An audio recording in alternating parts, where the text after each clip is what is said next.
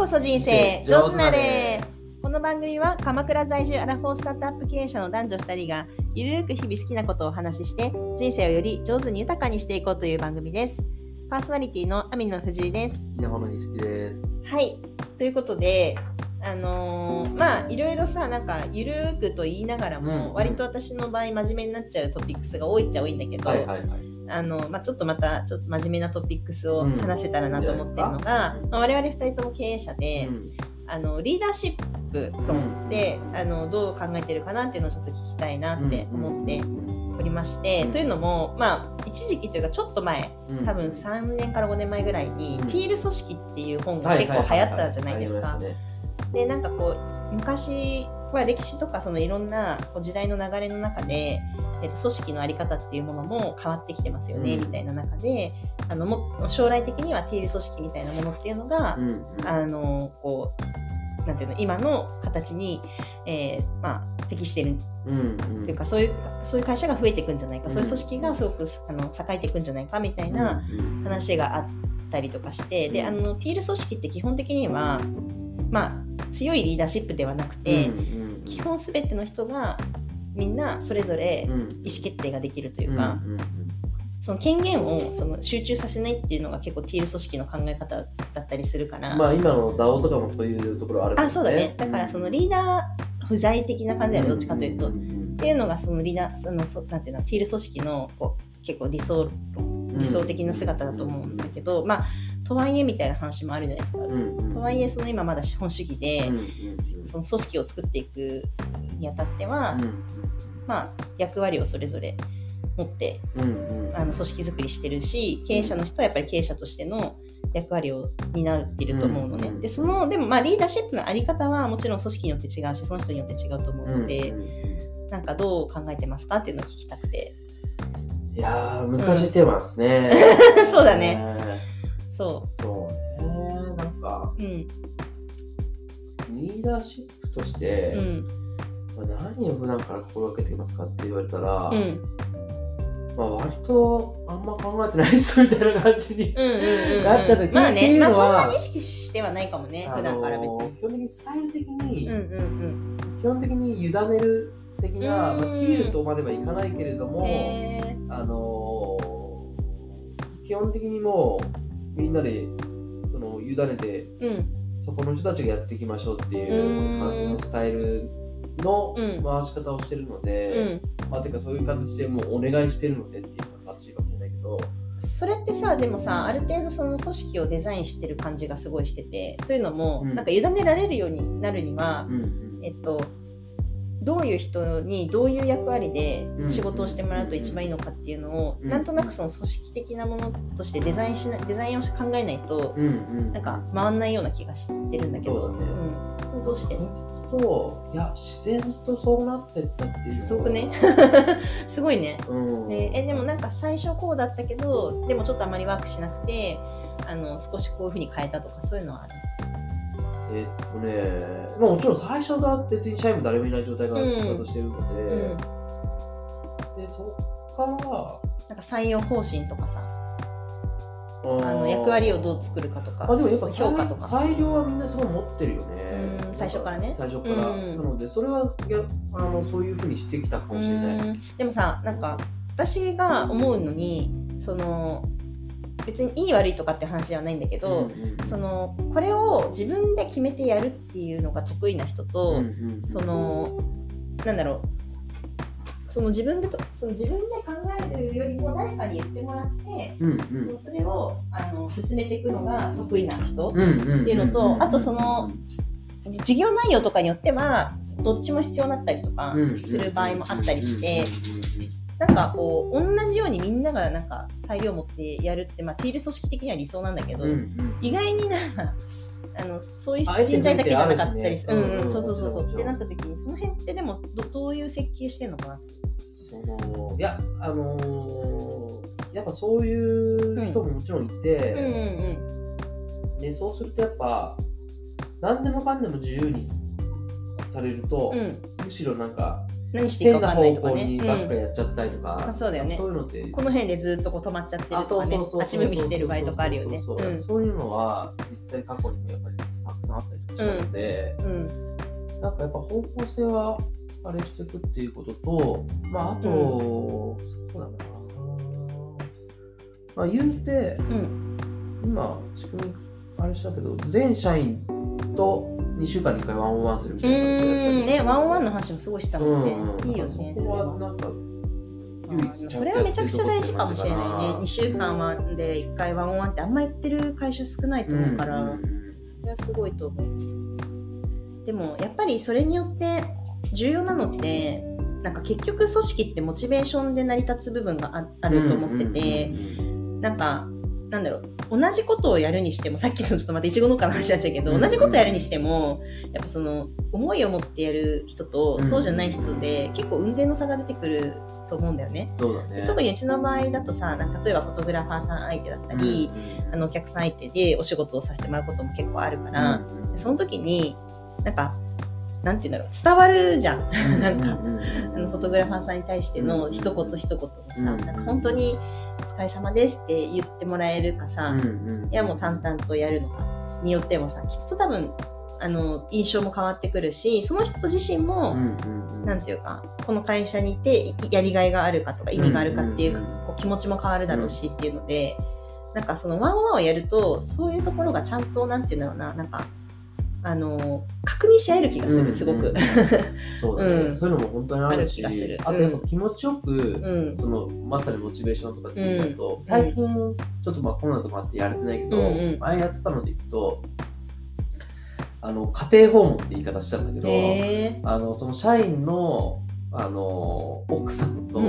社員と3人で飯食うみたいなえー、すごいそれ。面白いね、まあでもそれすごくいいかもな。だって結局なんかさライフワークバランスとかって言うけどさ、うんうんうん、もう結局全部人生じゃん。そうだよね。だからそれも含めてその人の人生だから、うん、仕事を切れるかって言われたらそんなに切り離せないよね。特にうちらスタートアップだからさ。そうそう。でそんなそんな割り切れないよね、うん、別にさ、うん、何百人いる組織でもないわけだからそうそうそうだよね。っていう中で、うんまあなんか昭和な考えかもしれないけどさ、うんまあ、それでなんか向こう方の奥さんも教育なんか安心してくれてさ、ね、そうやると、なんかちょっと旦那があれしてもね、サポートする気持ちになったりとか。なるほどね。面白いねっていうふうになってくれると嬉しいなっていう気持ちがあってやってたかな。いいねえー、なんかその 結構その私がそのコロナになった時に、ペア読書で結構リーダーシップ論をよく読むことがあって、っていうのはその各国で全然動きが違ったじゃん。そのコロナ対策の。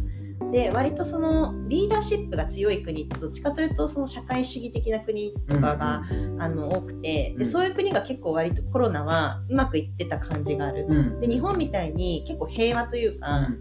民主主義的なある意味民主主義的な感じで、えっと、強いリーダーシップがあまり不在のこう感じ。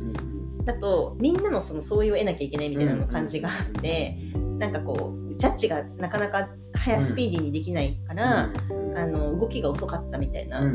なんかずっと同じようなことを議論してたり、結局今もみんなマスクするのかしないのかの議論があったりとかさ、もうみんなもしなくていいって強いリーダーシップがあったらさ、もうしないだろうし、っていうのも、まあ、もちろん国民性もあると思うんだけど、とかっていうのでななんかリーダーシップってどういうことなんだみたいなので少し読んでた時期があって、まあ、そういうことなんだなっていうその強いリーダーシップがあるかないかで別にいい悪いじゃないんだけどね。なんか使い方っていうよね、結局その、そういった修羅場的なところではやっぱり強いリーダーシップを発揮してっていうことを、結構それがやっぱりあそうそれが結構ワークした。だからリスクがある時に、うん、あのまあ、そういうなんていうの未曾有の危機とかがあった時の場合は、やっぱりそういう社会主義じゃないけどリーダーシップの強い国の方が結構ワークするし、でもそれが必ずしもその国民にとって常にいいわけじゃなくて、平和な時期っていうのは日本みたいな方が、なんかこうなんというかこう平和じゃん。そううん、あのこうしなきゃいけないがなくたって、みんなこううまく調和して、なんかいい感じにあの回っていくみたいな感じだから、リーダーシップなくても別にうまくいってたんだなってすごい思って、ね。うん、だからその組織もそういうところはあって、うん、なんかどっちも必要な場合っていうのはあるんだと思うんだけど基本はその平和が一番じゃん。平和っていうかその、うん、そんななんか危機が起こるみたいなのはさ本当はなんかできればなくしたいから、うんうん、なんかそういう意味で TL 組織があの合ってるのはそういうみんながちゃんとジャッジできるというかそうだ、ね、みんなが権限がそれぞれにあるっていうのが一番いいんだろうなってあとその情報がちゃんと全部ね共有されていてっていう。まあ、まださ小さい組織だからね私も。だからそういう意味ではその人にギュッとこう権限をこう集めるタイミングも、まあ、作れるし、うんうん、こうバッと広げることもきっとできるんだけど、うん、国ぐらいの単位になってくるといきなりじゃあその人に権限集めるみたいなのって無理で。なんか今までずっとね自治体とかにどんどんこう分権しなんか分散させるよみたいな話になってたのにいきなりギュッてそのタイミングだけさ、うんうん、強いリーダーシップ発揮できるかって言ったら結構むずいから。それがうまくできた国とかってやっぱあるのね、うん、いやもともとだからもう独裁系のあそこは、ね、国はそう強いリーダーシップ発揮できたってだけの話だと思うけどね。うん、うん、ねまあ、でも国柄みたいなのはありそう。だけど、うん、うん、っていう感じかな。だからうんなんか私は思ってることで言うと、うんうん、あの役割分担だなってすごく思ってるのが結構あって、でそれがそのなんていうの権限がたくさんある人というか権限がいっぱいある人が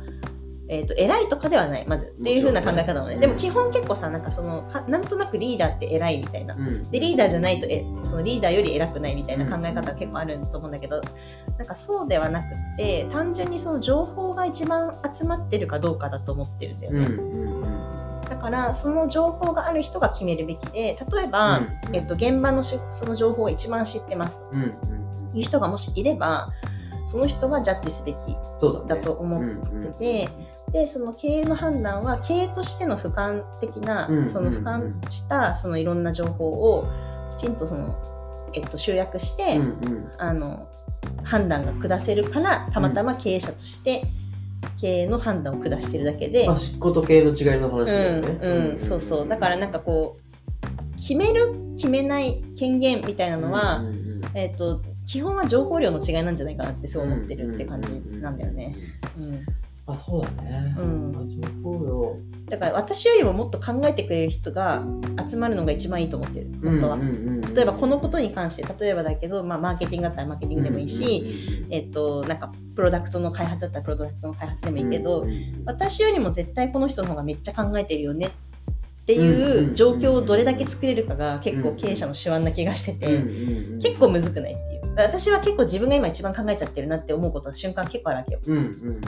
正直。誰よりも考えちゃってるなって思っちゃうから、うんうん、そうじゃない状況が作れるのが本当にいい経営者だなって結構思ったりするかも。そうだね。うん、まあだから全体じゃなくてもここの部分だけでもっていう、ね、あそうそうそうそうそう。でそれはもう人によって私よりも絶対に優秀ここここに関しても任せた方がうまくいくよねっていう人がどれだけ集まるかじゃないかなって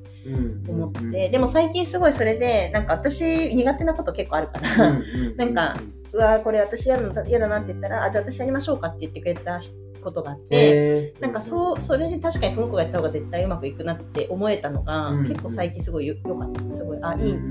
い,、いい瞬間だなって思ったりとかしてて。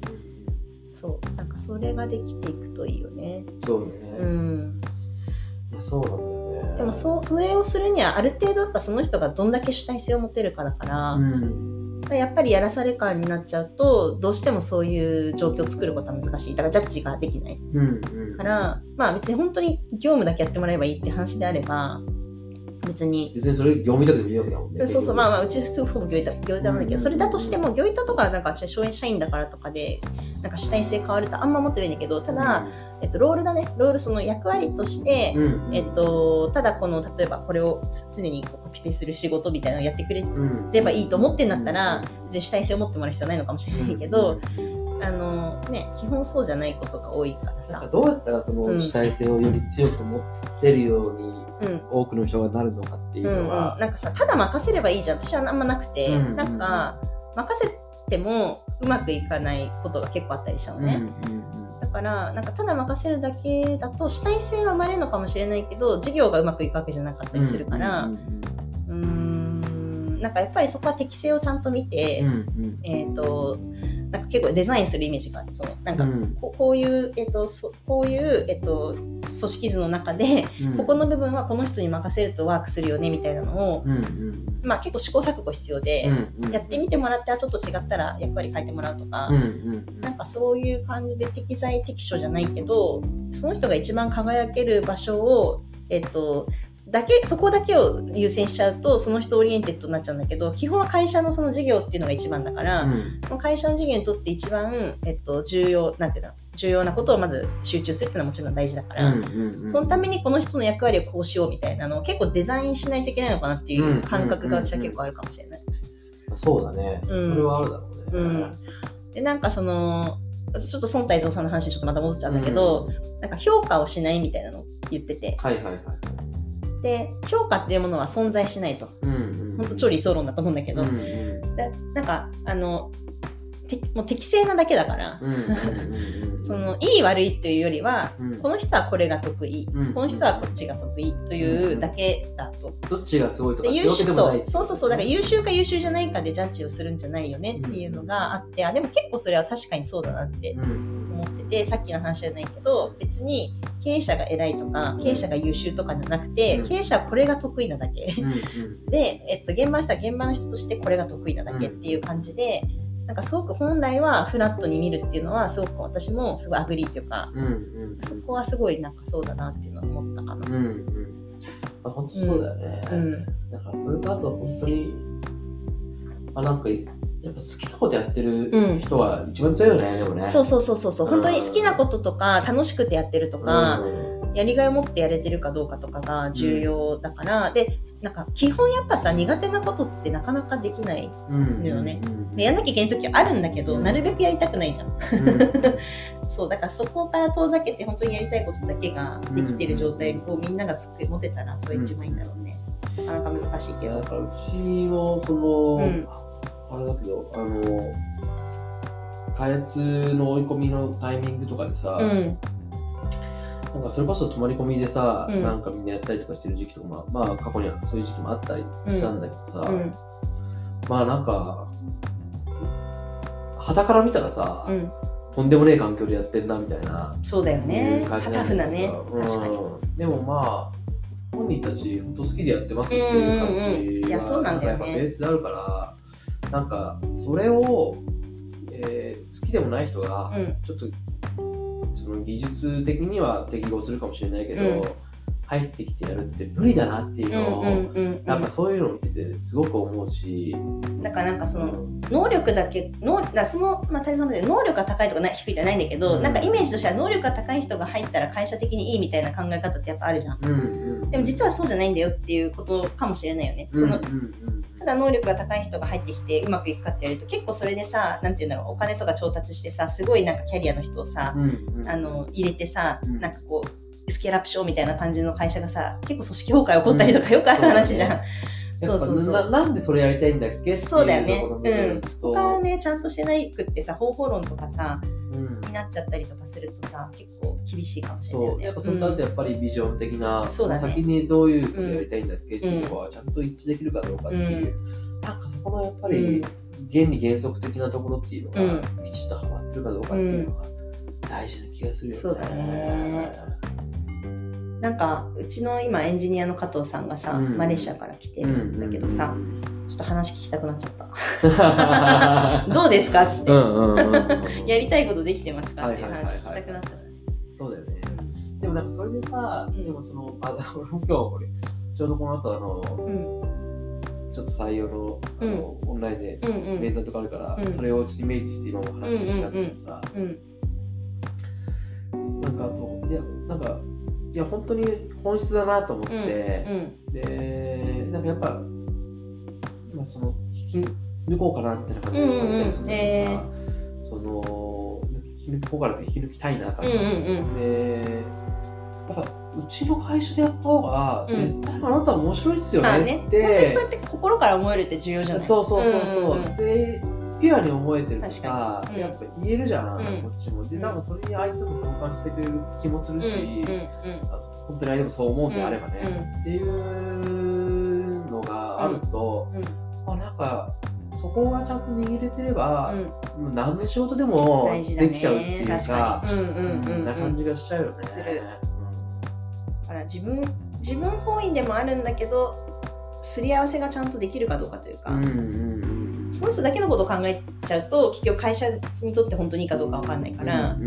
そこのなんかそのすり合わせをちゃんとできるかどうかっていうのは結構重要かもしれない、だからなんかその会社のフェーズに合わせてさ人って辞めてったりするじゃん、例えば、ね、昔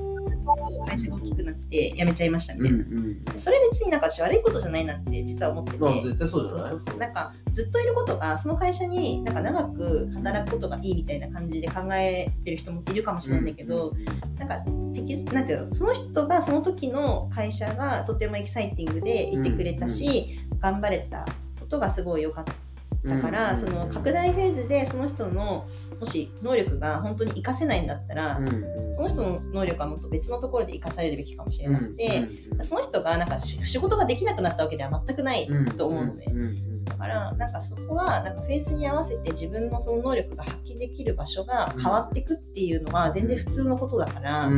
長く勤めてもらうことが重要ではないなっていうのは思って、その人がハッピーなことが重要っていうかどっちかというと。って思ってるかな。でどこの部分をやりたいかとかその人によって、ね、そうそうそうそう。違うし。だから自分の会社じゃないところで生かされる場合もあると思うから、うん、それはそれでさまあやめられたらさ辛い気持ちとかもあるとは思うんだけど、うん、その感情としては、うん、けどなんかそういう人ことが考えたらさ、もっと違う会社の方がハッピーだよねってことは全然ありえるかなって思ったりする。ね、あのー、まあうちの会社辞めた方とかでも、例えばその家庭環境変わったりとかさ、うん、そうだよね、そういうのでさ、はい、やっぱり全然ね、うん、その個人のフェーズも変わるっていうことも、会社のフェーズもそうだけど、あったりするから、うん、なんかやっぱり個人の幸せとしてにどれだけ寄与できるその組織であるかみたいなことがね、確かに、うん、重要な気がするですね。本当に。うんっていうところですかね。作っていくっていう感じですかね。うん。じゃあまたお話聞きたいと思います。ありがとうございました。はい、ありがとうございました。